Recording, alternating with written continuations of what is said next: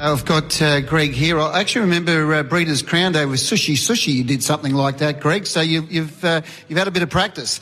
Yeah, I have. Um, it's one of those things that uh, it's, it's, it's sometimes it looks easy to think, oh, you just snag back and get off the fence, but you can cost yourself a lot of ground. And when there's a fast front line, um, generally always a gap appears if you've got a fast horse yourself, which I certainly had on that occasion in the Breeders' Crown, and I had tonight as well. When did you decide that you're going to try that move? Uh, before the race or uh, as it uh, panned out? Yeah, before the race, um, when I had a good look, look, at the fields during the week, that's sort of the, the scenario I'd come across, uh, come up with, and um, talking to Clayton and Emma quick, briefly before the race, and they were, uh, had the exact same game plan as me, which was fantastic. So, um, yeah, it all unfolded really well. He's a nice horse, uh, going places.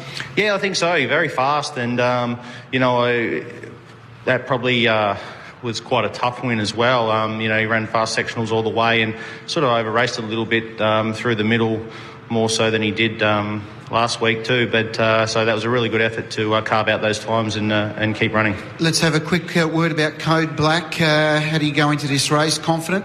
Yeah, I am actually. Um, you know, it's obviously a fantastic field, um, but I, am confident in the horse's ability that he can compete with these.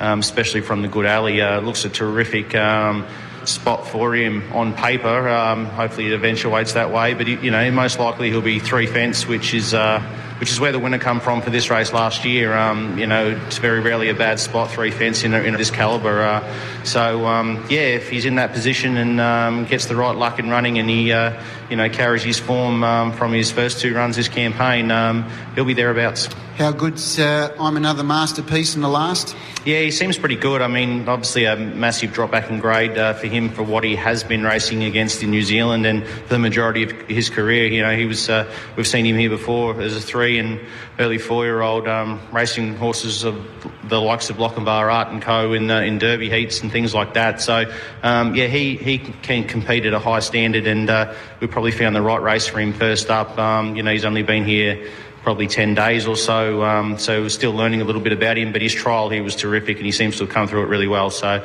um, yeah, we're quite upbeat by uh, his chances. Good luck for tonight. Uh, all the best in the Victoria Cup with Code Black. Thanks, Robbie. Greg